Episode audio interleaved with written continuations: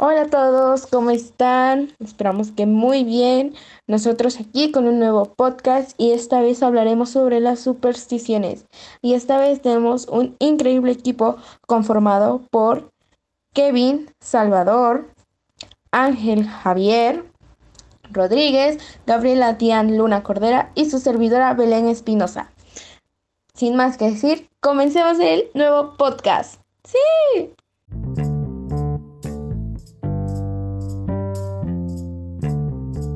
El término superstición deriva de una raíz latina. Quienes hablan en latín utilizaban la palabra supersticio para dar la impresión de que algo era demasiado bueno por encima y más allá de lo regular. En la literatura antropológica de los últimos 20 años, la palabra ha sido poco utilizada. Sí lo es, no parece como una parte específica de una terminología descriptiva. Más bien, se trata de un dispositivo estilístico utilizado ocasionalmente para referirse a palabras vagas, especialmente términos con una larga tradición, cuyo uso casual puede dar en la impresión afable, exotismo o incluso exotificación. Parece, pues, que esta palabra es con un propósito definido tan solo fuera de antropología. En las discusiones antropológicas uno podía afirmar que las evaluaciones conscientes o inconscientes que resultan en la diferenciación de los credos no son científicas, pero puede ocurrirle al antropólogo o al sociólogo comparativo ser interrogado por alguien, no del todo relacionado con esta ciencia, acerca de cómo debería definirse la superstición.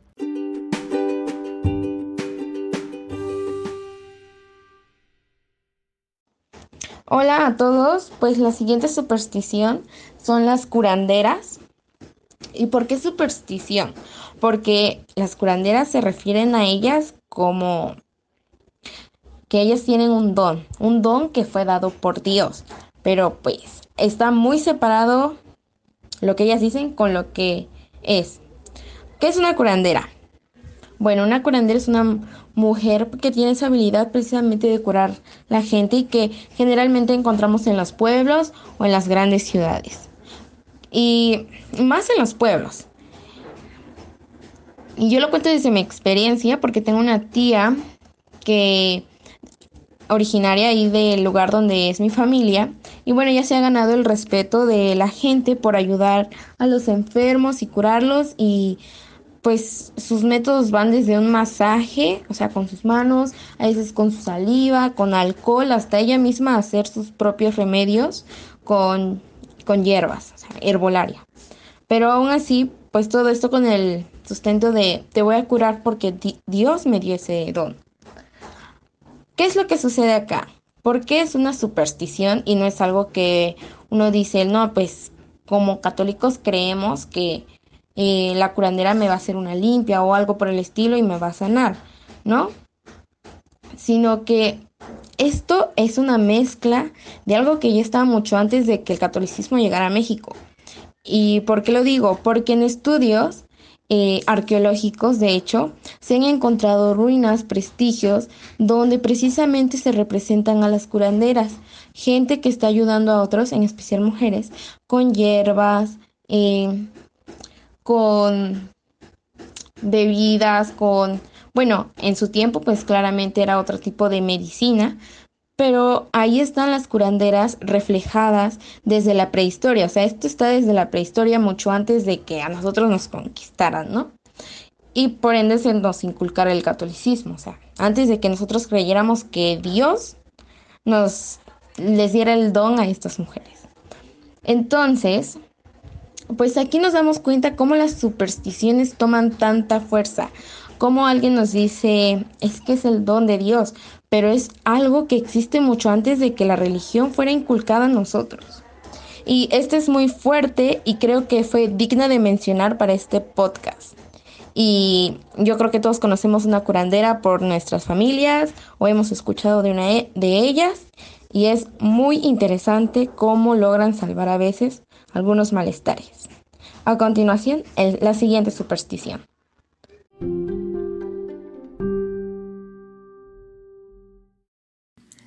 Hola, buenas tardes, buenas noches o buenos días, desde el lugar que esté escuchando este podcast. Espero que su día vaya de maravilla y como ya se había mencionado anteriormente, hablaremos de las supersticiones. Ok, la superstición es una creencia que resulta contraria a la razón y ajena a la fe religiosa. Por ejemplo, X persona no quiere casarse el martes 13 por superstición. Bueno, ahora hablaremos más a fondo sobre esto. En las culturas de Grecia y algunos países de cultura hispana, como España, Cuba, Uruguay, Paraguay, etc., Marte es el dios romano de la guerra, por lo cual el martes está regido por el planeta rojo, el de la destrucción, la sangre y la violencia. Además, la leyenda dice que en el martes 13 se produjo la confusión de lenguas de la Torre de Babel. Y bueno, si no se sabe qué es la confusión de lenguas en la Torre de Babel, es lo siguiente es la fragmentación inicial de los idiomas descritas en el libro del Génesis, como resultado de la construcción de la Torre Babel. Y dijo Dios, He aquí, el pueblo es uno, y todos estos tienen un lenguaje, y han comenzado a obrar, y nada les traerá ahora de lo que han pensado hacer. Ok, de igual forma, como sucede muchas veces, el origen de esta creencia es borroso y no existe una sola respuesta, pero no por ello los posibles orígenes son menos interesantes. Para abordar el tema del martes 13 como un día de mala suerte, quizás resulte conveniente analizar cada una de sus partes, es decir, ¿por qué le tenemos tanto al número 13? ¿Y por qué los días martes se consideran de mal agüero? El número 13 se ha considerado de mala suerte desde la antigüedad dentro de las culturas derivadas del cristianismo. Esto obedece a que en la última cena en la que Jesucristo convivió con sus doce apóstoles, había trece personas en la mesa, y al término de ella Jesús fue aprendido, torturado y murió en la cruz. Además, hay referencias negativas del número 13 en el Apocalipsis y otros escritos antiguos. Por muchos aviones no, por, eso muchos aviones no tienen fila 13. Ciertos edificios pasan del 12 al 14. Existe la palabra tricaidecafobia que designa el miedo patológico al número 13. Por otro lado, está el día martes, que también se vincula con la mala suerte. En el habla popular incluso existe un refrán que dice, en martes, ni te cases ni te embarques, refiriéndose, esto a que no es un día propicio para emprender una gran empresa o casarse o un viaje en barco, pues ambos podrían naufragar. Las razones por las que el martes se considera de mala suerte son varias. Según la mitología griega, por ejemplo, se dice que un martes nació un tifón, un colosal y espeluznante monstruo alado cuya, cuya estatura era tal que podía alcanzar las estrellas. Bueno, en otras palabras, la superstición solo genera precauciones en la gente que muchas veces son innecesarias. Y bueno, con esto concluiríamos parte de nuestro podcast. Y ahora continuamos con mi compañera y amiga Gabriela.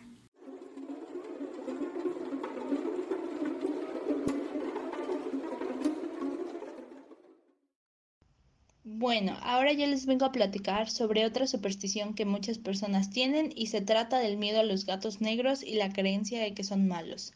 Esta superstición tiene muchas caras, pero ahora les voy a hablar desde la superstición religiosa. Los gatos negros siempre han jugado un papel muy importante en el folclore y la superstición a lo largo de la historia. Pero, ¿cómo surgió esta superstición? Bueno, todo empezó en Europa, en la Edad Media. En este momento existía una sobrepoblación de estos animales, y muchas ancianas pobres y solitarias les daban alimentos.